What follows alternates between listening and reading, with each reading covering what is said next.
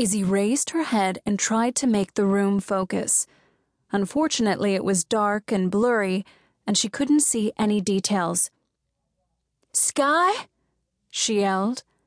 Are you there? Oh, Izzy. Her sister sounded concerned, but not worried, not afraid. We didn't know what else to do. We? I'm here too, Lexi, her other sister, said.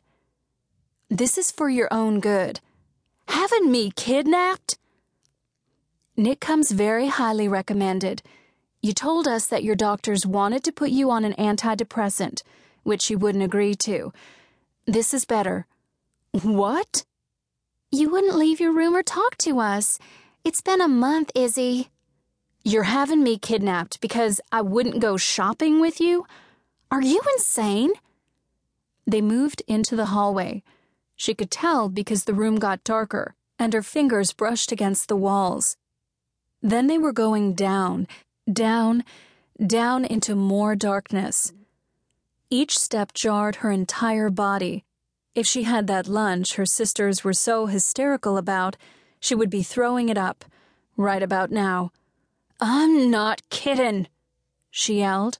Stop this right now, all of you. Nick, I don't care what my sisters said. I didn't agree to this. Put me down, or I swear I'll throw your ass in jail for so long you'll actually learn to enjoy being Bubba's love slave. You signed a release, Rockeye said calmly, still moving through the house. What? You signed a release. I've got it here in my pocket. Izzy wanted to scream in frustration as she remembered Skye asking her to sign a few checks so her sister could pay Izzy's bills. She tricked me. I'm blind. I didn't know what I was signing. They went outside. She saw the blurry outline of trees and the welcome light and heat of the sun. You shouldn't sign what you can't read, Nick told her. She could hear the humor in his voice, and that really pissed her off. Seconds later, he opened a car door and dumped her onto a smooth leather seat. Before he could close the door, she pushed past him and bolted for freedom. She made it all of three steps before he grabbed her around the waist and pulled her against him. It was like pressing against the side of a mountain. She kicked and tried to pull her arm free. Irritation turned to fury and betrayal. She turned toward the house. At least she could see something that big, and assumed her sisters were on the porch. How could you do this to me? She demanded. You're my family. Izzy, we love you. There were tears in Skye's voice. Good, Izzy thought furiously. She hoped Sky felt guilty for the rest of her life.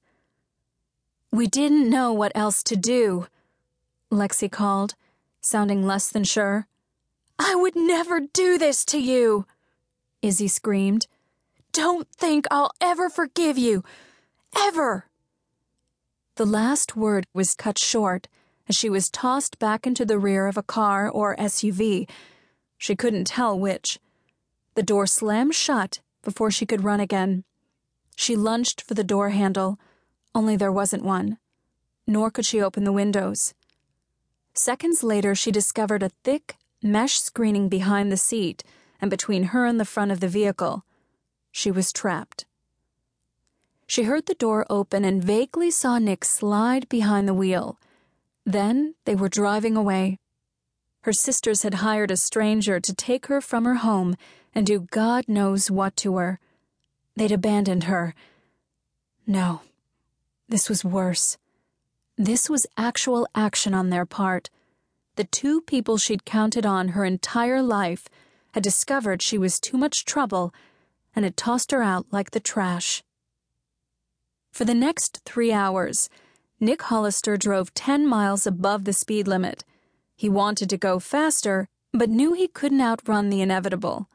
His pretty, dark haired passenger was staring out the window with a determination that told him she was about 10 seconds from losing it.